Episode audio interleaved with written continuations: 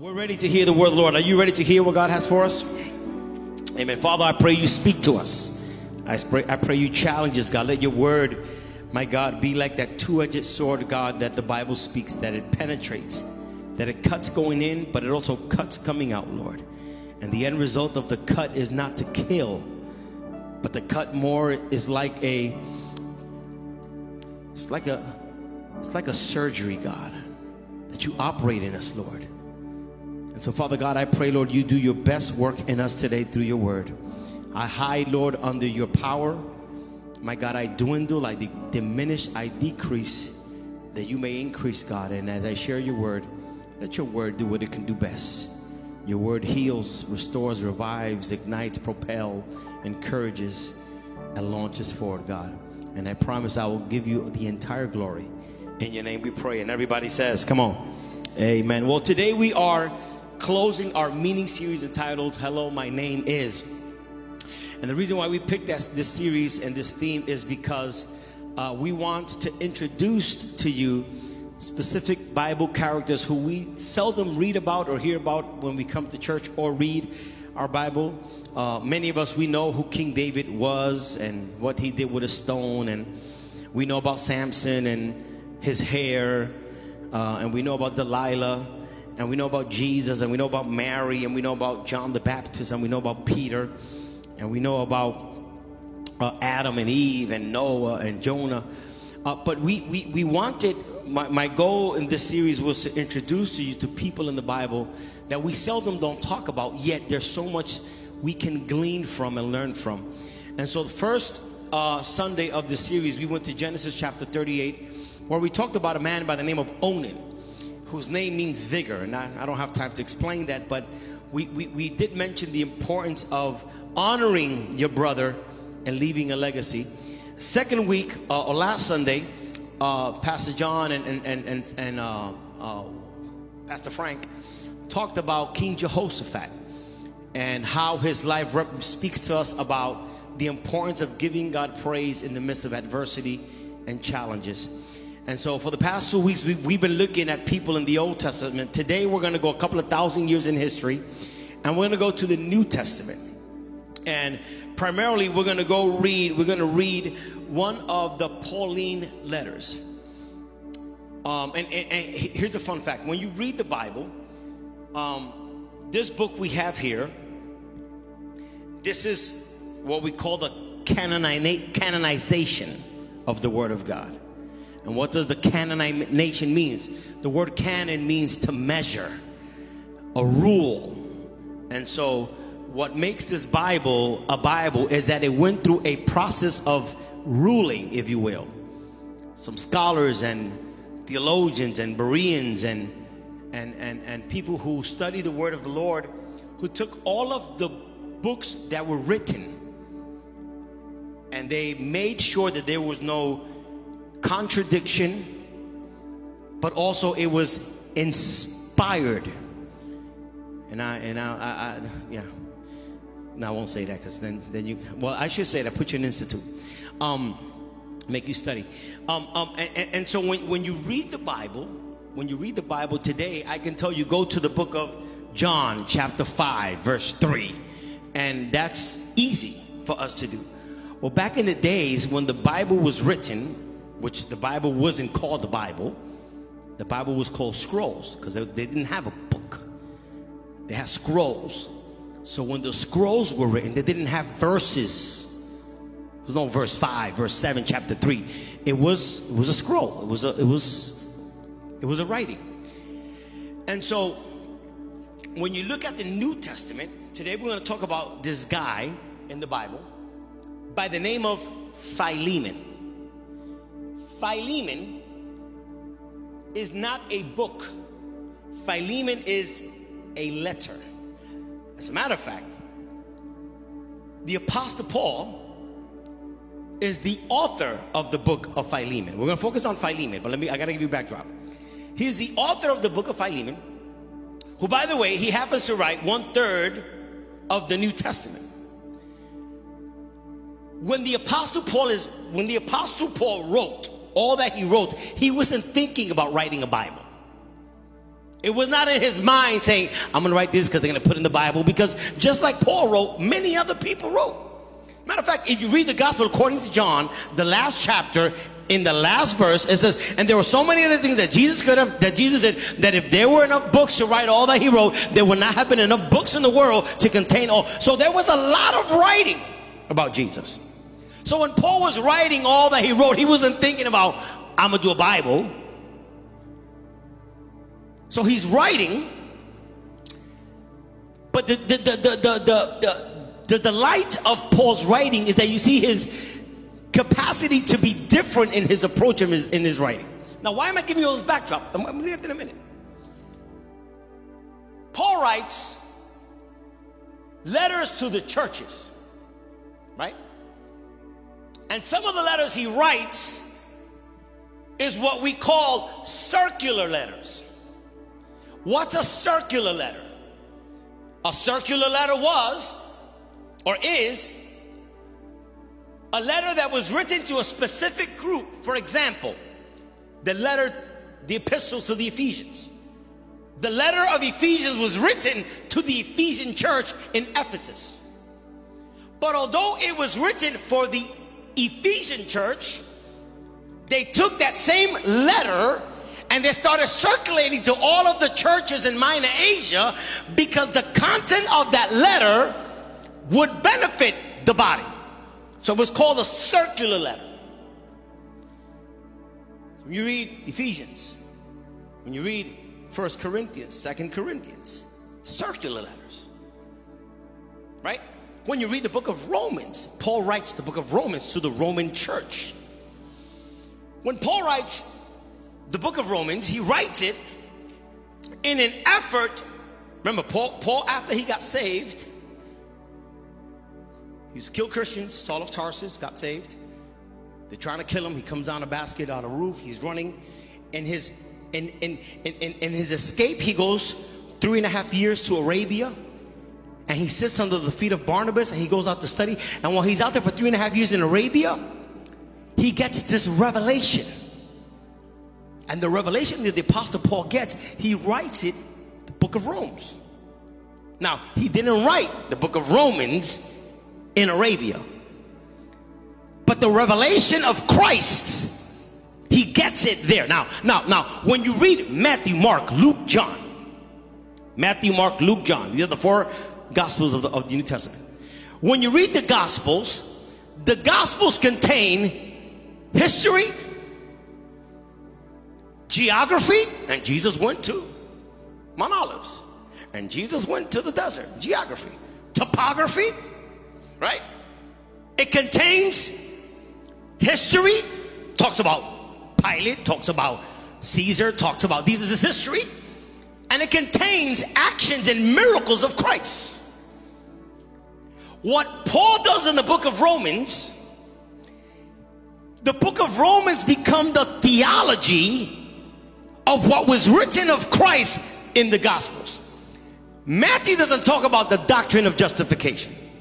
Paul does. Luke doesn't talk about the, the doctrine of sanctification. Paul does. John doesn't talk about the doctrine of adoption. Paul does. But what Paul does is he looks at all that the Gospels wrote of Christ, and, and I'm not sure if it was intentional, but the book of Romans is the theology of all that was written about Christ in Matthew, Mark, Luke, and John. So that's a great letter. The book of Romans is a great letter because it, it, it gives you a, it gives you a, a, a, theological substratum or basis or foundation of what Jesus Christ is. Now, when you go to First, Second Corinthians, First, Second Thessalonians, right? When you go to First, Second Timothy, now Paul is not writing theology as it pertains to revelation of Christ He's writing pastoral, what we call pastoral epistles. So he's writing to the church of Christ so that the church of Christ can grow in the stature and the measure of Christ, a perfect man based on Ephesians, right? So that's that's that's Paul's objective. But of all of the letters in the New Testament, there's one. So you have you have the, the, the you know uh, the epistles, you have pastoral letters, but then you have what he calls personal letters. And personal, the personal letters that Paul writes, there's not a lot of revelation in it. There's not a lot of theology in it because it's personal letters he's writing to specific people. For example, Titus. For example, Timothy. He focuses on his son Timothy. So, although there is theology embedded in it, but the substratum and the overall message is not to give you a theological breakdown of any doctrine, it's to mentor his spiritual son to be careful of apostasy and to keep the faith and to be of good character and then nobody inspire you, all that stuff. But when he gets to Philemon, it's it's it's one of those personal letters. A personal letter. Which by the way, when Paul writes to Philemon, because that's the guy we're going to talk about, Philemon. When Paul writes to Philemon, Paul is in prison. Now, what does Philemon mean? Well, the word Philemon is a Greek word, but the prefix phi is where we get the word kiss. That's where we get the word love. There's several types of love in the Bible. You have the eros, you have the agape, right? You have the phileo. That phileo is that brotherly love who Paul writes a letter to the church in Philadelphia. I'll, I'll explain that one day when I do Revelations. So, so, so when you when, when you talk about Philemon, Philemon in essence literally means a kiss, beloved, a beautiful, an amazing person. That's who Philemon is. Now, now, so what does his name mean? Beautiful person, a caring person. Now, where was he from? Philemon was a Christian who got saved, who actually lived in the town of Colossae. Now, Philemon was a great man. He was a good hearted person. He had a good reputation and of good testimony to the point that scholars believe that Philemon was rich. Now, I don't know. I don't know if there's a connotation between being nice and being rich.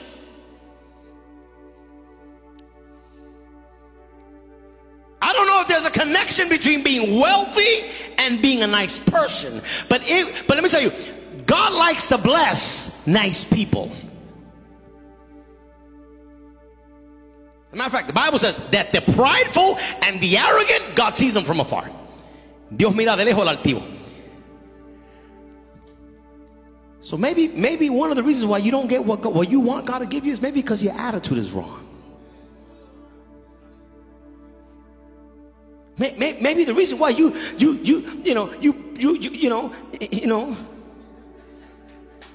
Now listen, I'm not saying I'm not saying that you being nice is is is having everything. Because you could not have nothing and be the nicest person. But I know people that are so ugly, they're so bad, they're so annoying, and they're always complaining, God, why don't you bless me? You'd be surprised if you be nice to somebody every every other day, you might be Because let me tell you, let me tell you, let me tell you, let me tell you, let me tell you this revelation, which is not a revelation. God don't bless people. Let me explain. Please don't post that. Let me explain it. God uses people to bless people. God never sent me a check in the mail. An angel never came flying from heaven and gave me a hundred dollars. Here, I want to bless you. No, God uses people to bless people. But if you're ugly and nasty to people, whenever God wants to use people to bless you, him, I ain't giving him nothing. I ain't blessing him. You'd be surprised how a little smile can go a long way, y'all. Listen to me. He was a rich man. He was an influential man. He was a, a guy of position and influence in his society. His faith and love were a testimony to all of his companions to the point that he opens a church in his house. That's crazy. Everybody, everybody wanted to go to Philemon's house. Because everybody knew after service, everybody going to eat because it was a rich house. Everybody, you know, pastelillos and alcapurria, we gonna, I'm going to Phi's house. We're going to Philemon's house. And not only that, he was a nice guy. He was pleasant. He was a happy person. He made everybody feel welcome. He made everybody belong. Who wouldn't want to be in a church like that? Philemon. He was a friend of Paul. You don't get no better than that. Not only are you nice, not only are you rich, but your friend is an apostle. I want to be part of that church. I want to be part of that ministry. And Paul writes a letter, a personal letter to Philemon. Why does he write this letter to Philemon? Let me give you the undergird. Paul is in prison in Rome. And in prison, you know, inmates meet inmate. You, you uh, in, inmate meet inmate. Hey, what's up? What's your name? Oh, yeah. What you in for? I ain't do nothing. I ain't never do nothing, right? How many years you got? Ah, you know, five years, but hopefully parole, I'll be out of two. What did you do? In prison, Paul meets a guy by the name of Onesimus, which his name means useful, who happens to be a slave of Philemon. That, that's, that's the backdrop. So Paul is in prison for the cause of Christ. In jail, I'm sure he was preaching Jesus. And in prison, he meets a guy by the name of Onesimus who came in prison a criminal but somewhere in prison, the Apostle Paul ministers to Onesimus, and Onesimus got saved. And in the process of salvation, because let me tell you, let me tell you, let me tell you, salvation is vertical, but it has an impact horizontally. So Onesimus got right with God. Wow. But now, but now, but now Paul is talking to Onesimus, and Paul finds out that Onesimus is something wrong to Philemon. But guess what? Onesimus did his time. He's ready to go back to the public. And God and Paul tells Onesimus, you can't just have a good relationship with God and not fix a relationship with your brother. So here's what you're to do. You're to go. You're to go to Philemon, who was your master. Now here's the backdrop. Onesimus was a slave of Philemon. In the Bible, there were different types of slaves. You have servant called doulos, which is a slave by obligation. You have piutereteo, which is a slave by remuneration, right? You had a, a, a, a slave, diaconia, which was a slave by love. You had slave by remuneration. I, I serve if you pay me, right? This guy Onesimus because in the Old Testament, and I'm taking time, I got 17 minutes, don't worry, we'll, we'll be out in time. In the Old Testament, when a master owned a slave, and the slave, somewhere in his serving, he became kind of like family, the master would take his slave to the court and he will tell him, I want him to be free because I love him so much that I want to give him his freedom back.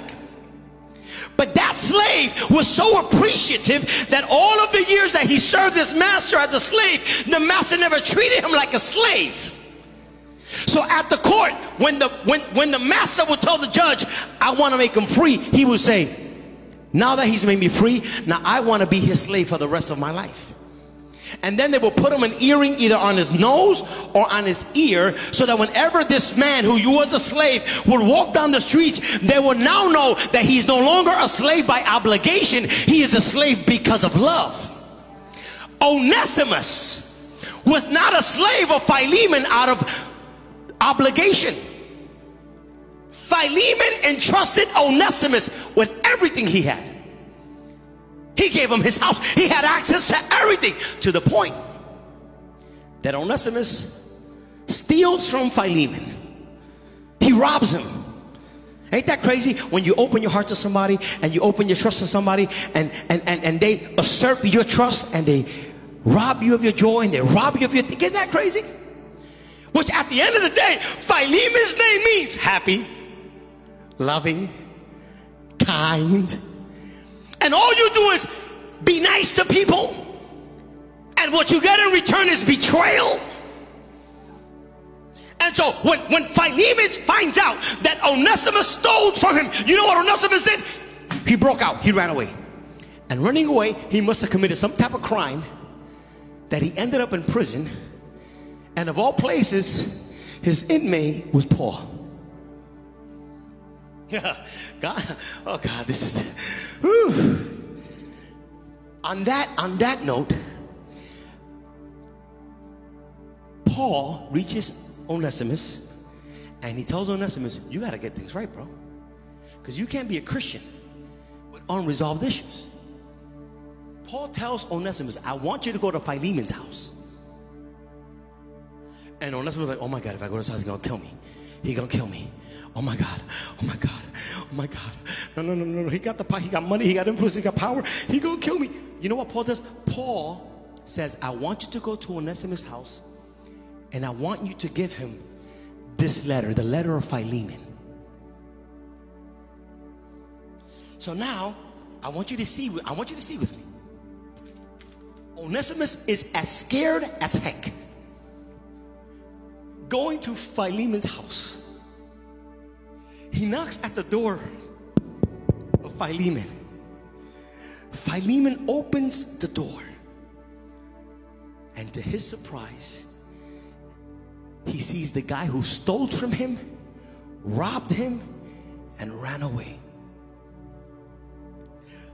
Onesimus opens the door and he already prepares for a punch. He's like,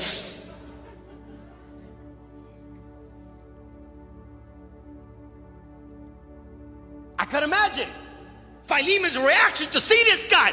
How dare you knock on my door? But I'm sure Onesimus said, Before you hit me, please read this letter. Before you hit me, Paul told me to tell you just to read this letter. And that's the backdrop I want to paint so that now we can start preaching in my next 13 minutes. I'll be done in 13 minutes, I promise. So Paul writes this. He says, Philemon, Onesimus, give this to Philemon when you see him. So Onesimus is at the outside of the door. Philemon is inside of the house. The door is open. And this is what Philemon reads.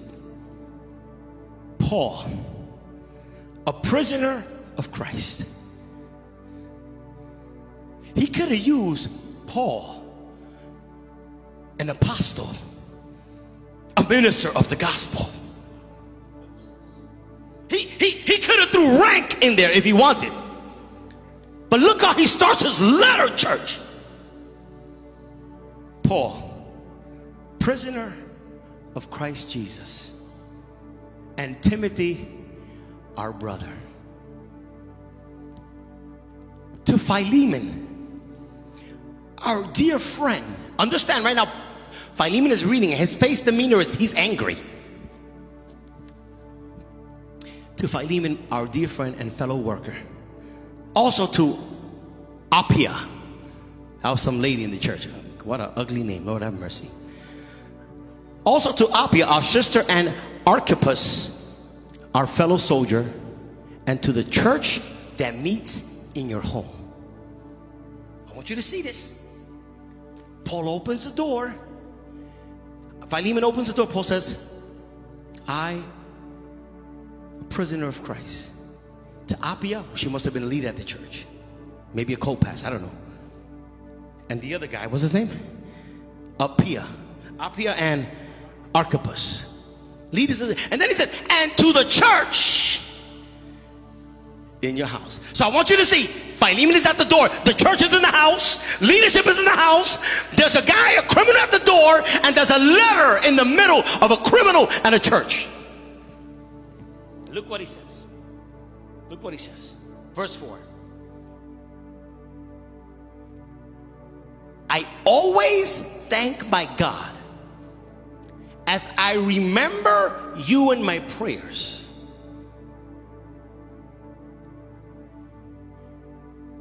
Where is Paul? Where is Philemon? Free. In his worst predicament, the Apostle Paul takes time to pray for a man who is free.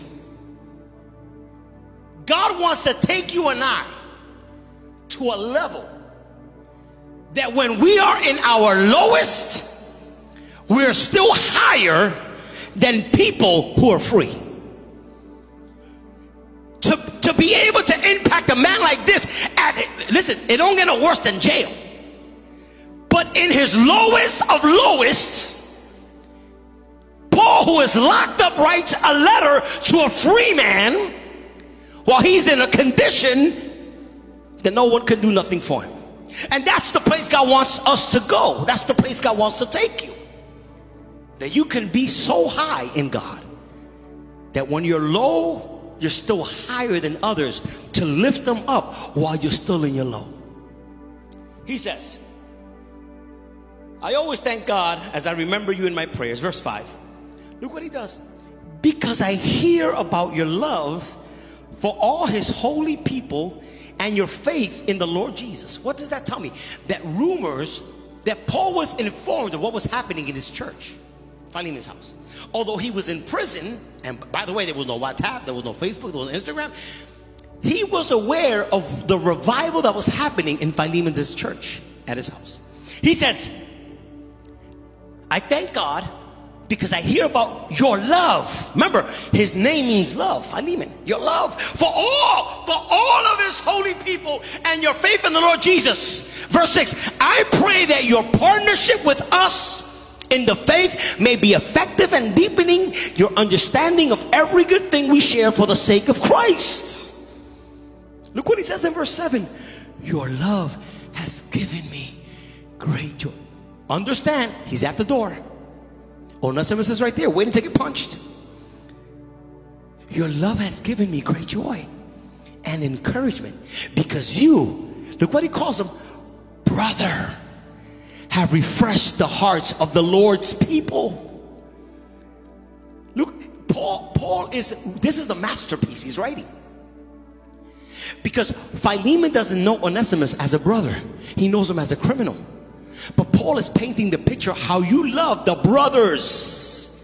Because he's about to lay down something that's going to change and shift. He says, therefore, verse 8, although in Christ I could be bold and order you to do what you ought to, because at the end of the day, Paul is Philemon's apostle.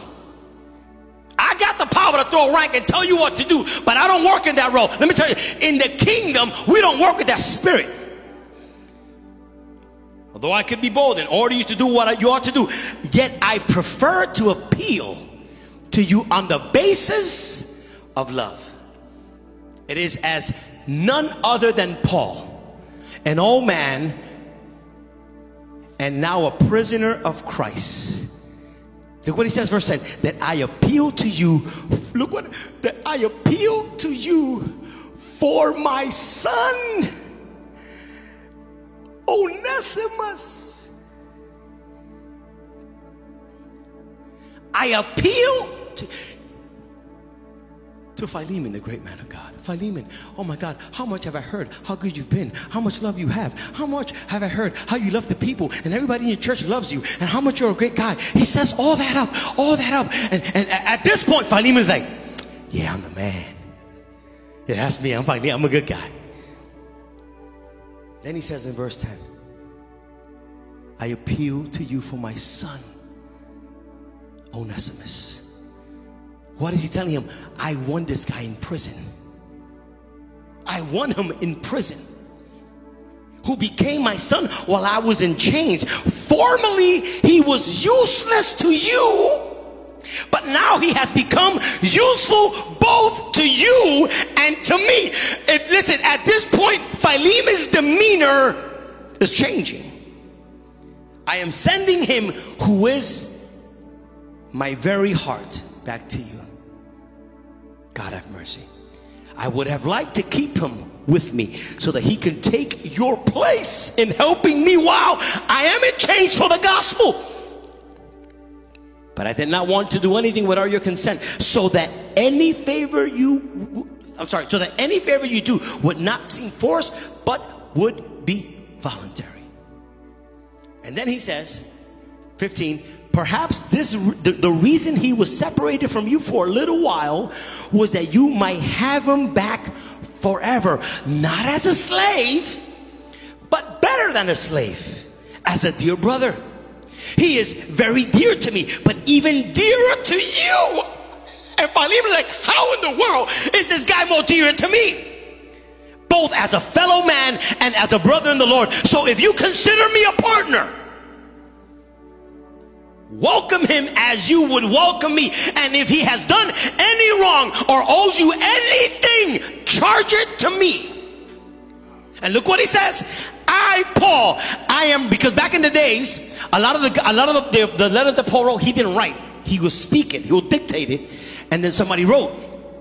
But this one he says, I, Paul, I am writing this letter with my own hand. And he says, and I will pay it back. Not to mention, you owe me your very self. Don't forget that who you are is because God used me to win you for the Lord. Don't forget. Verse 20. I do wish, brother, that I may have some benefit from the Lord, from you and the Lord.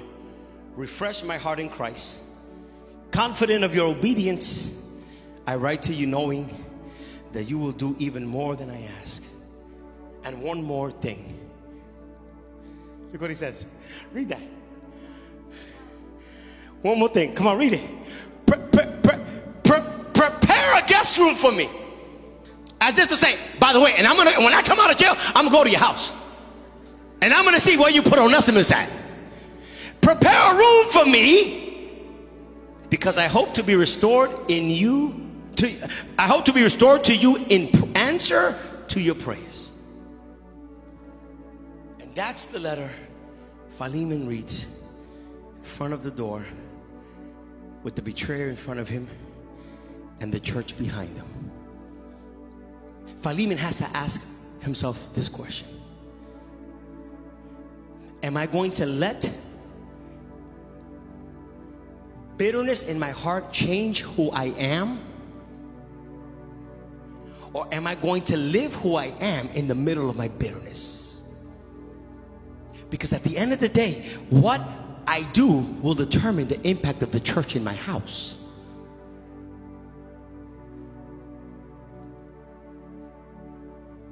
Philemon had the name that qualified him.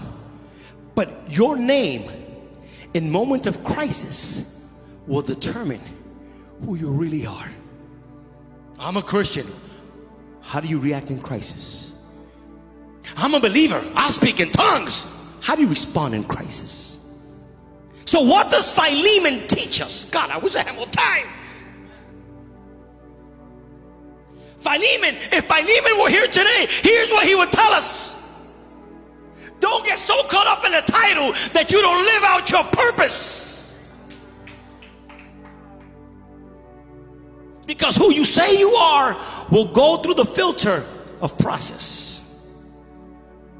Philemon will tell us listen, you cannot judge people for a mistake they've made, and you got to make room for God to reach and save and forgive them. Because you imagine Onesimus robbed them. And Paul says, No, receive them. Receive. It don't get worse than me. I was killing, I was killing church folk. I was a Christian terrorist. And God showed mercy on me. And I'm sending him back to you, not as a doulos, not as a slave. I'm sending him as a diakonia. I'm sending him as a phileo, as a brother. Listen to me, church. Philemon is teaching us that sometimes separation is necessary for collaboration to happen. Sometimes separation is necessary. Had, had Onesimus never left Philemon, Philemon would have always marked him and judged him. There he go. Don't trust him with the money. He's a thief. He'll be in the church still. Don't, don't give him the bucket. But sometimes separation caused Onesimus to go in prison and find Paul and be transformed. So that when he came back home, hello, Luke chapter 15, prodigal son, so that when he came back home, he came back different, restored, and transformed. I'm, I'm, I'm browsing through all this because we're running out of time. Philemon teaches us to look at those who hurt us as brothers in the faith. He teaches us to love those who do us wrong. Philemon teaches us to forgive those who trespass against us. Now, Philemon had more than enough reason to excommunicate him. But Paul says, Remind, receive him as you receive me. And then he says, and if he owes you anything, charge it to my account. I'll pay the tab. What did he take? I don't know, $100? I'll pay for it. But I am so convinced that this new Onesimus is not the Onesimus that left your house. I'm willing to vow for him. I'm willing to pay the tab. We as Christians, and I know this is one of these messages that is not going to sit well, but, but before you have your Thanksgiving turkey on Thursday, get right with people. Get right with people. Before you sit at the table, get right with people. But, Pastor, you don't know what they did to me. Okay, but I know what you did to God and he forgave you. Imagine if God would treat us how sometimes we treat those who do back to us. Imagine. None of us would be saved.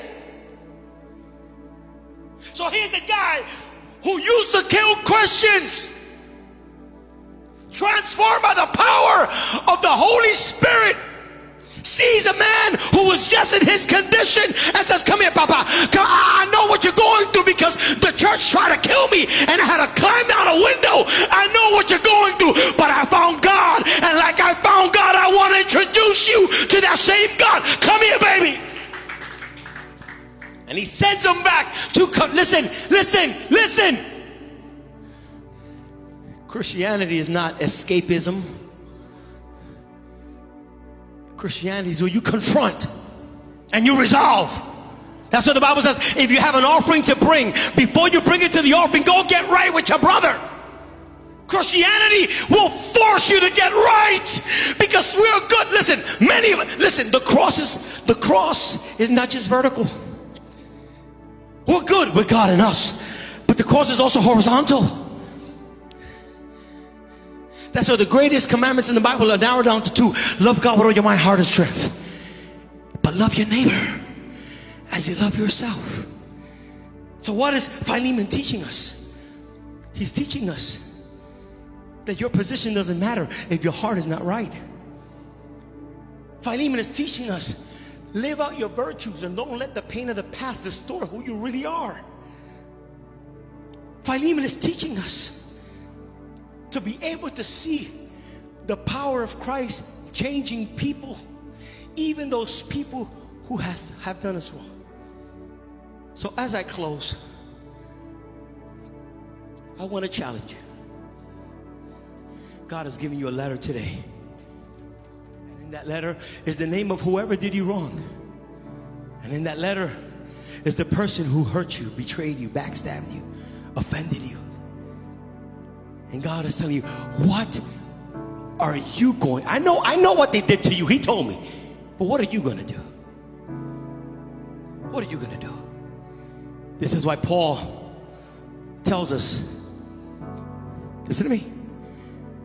In Romans chapter 12, verse 21, Paul tells us, do not be overtaken by evil, but overcome evil with good. You could hate her for the rest of your life. Yeah, you could do that. But you're not going to be Christ like. You can be better at him for what he's you, you, you, is that is that when you look at it when you look at it in the natural world you have all the right but we're not from this world We're not from this world. The rules of the kingdom is opposite from the, words, the, the, the rules of the world. The rules of the world is the law of the talion. An eye for an eye, a tooth for a tooth. You take my eye out, I'm taking your eye out. You take my tooth out, I'm taking. But the rule of the kingdom is if they slap you, give you other cheek. If they ask for the for the cloak, give them your garment. If they ask for a mile, walk five. And in listen me, in doing this, in doing this, is that we live out this gospel.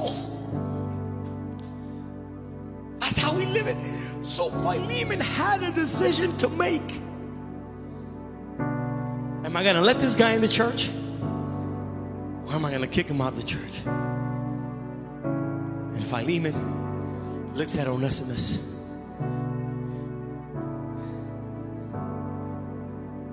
Dude, you hurt me, bro. I entrusted you everything I had in the church. You did me wrong, bro. But I forgive you. I forgive you.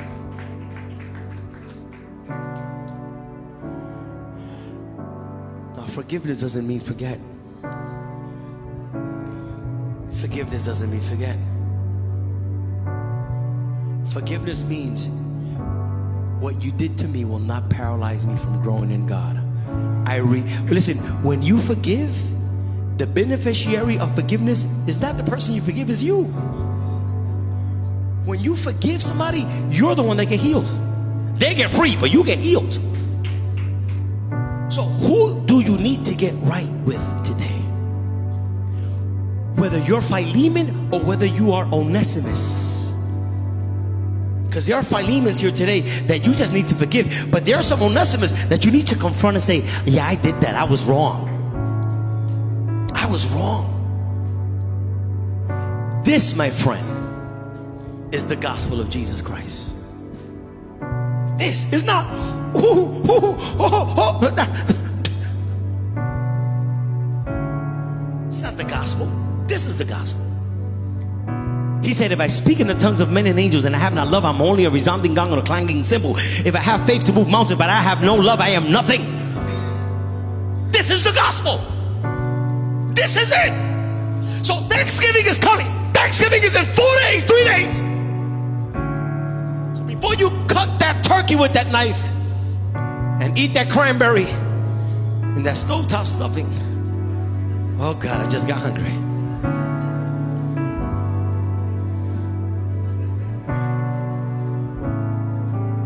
Find a way to forgive somebody. Find a way to forgive somebody. Couple of months ago, we start we started church five years ago. And when I started the church, I lost a lot of friends. A lot of friends. A lot of friends. Because people love you when they can benefit from you. But when you only have 38 people in a church and you're not in a mega building, ain't nobody want to be with you. And I lost a lot of friends. And there was room in my heart for bitterness. There was room in my heart for resentfulness. But my prayer was, Lord, guard my heart. Guard my heart. Guard my heart A few months ago.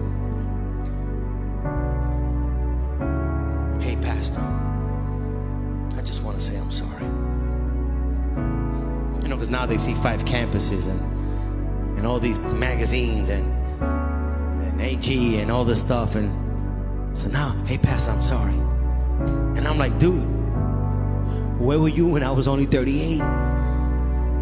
Where were you? But you have to forgive and you have to love. And you have to let it go. You can grow. So, my charge to you today, as I introduce to you Philemon, is to forgive, to live out who you are. And don't let what you've done change who you are. Philemon never stopped being Philemon. Be you. Be the best version of who you were created to be. Every eye close, every head bow. Father, in your name, we come. Lord, I pray you give us the boldness, but boldness intertwined with compassion and love to confront our Onesimuses, Lord. That they're knocking at our doors, yet we don't want to release them and forgive and, for, and, and, and, and restore. So, Father, I pray right now in Jesus' name that, like you did Philemon, you do us remind us that you became a prisoner, you became a sinner, so that we may be redeemed. Remind us that you made us, my God, heirs and co heirs with Christ, and you called us your brothers. We're brethren. Remind us that we too have failed you, yet you have forgiven us. Remind us that you paid the price of our debt so that we can in turn forgive those who trespass against us. Help us, Lord. Because there's a church, there's a world, there's a community, there are children in our families waiting to see how we respond to the Onesimus knocking at our doors. Give us the courage, give us the strength. In your name we pray. And everyone says, Amen. Put those hands together.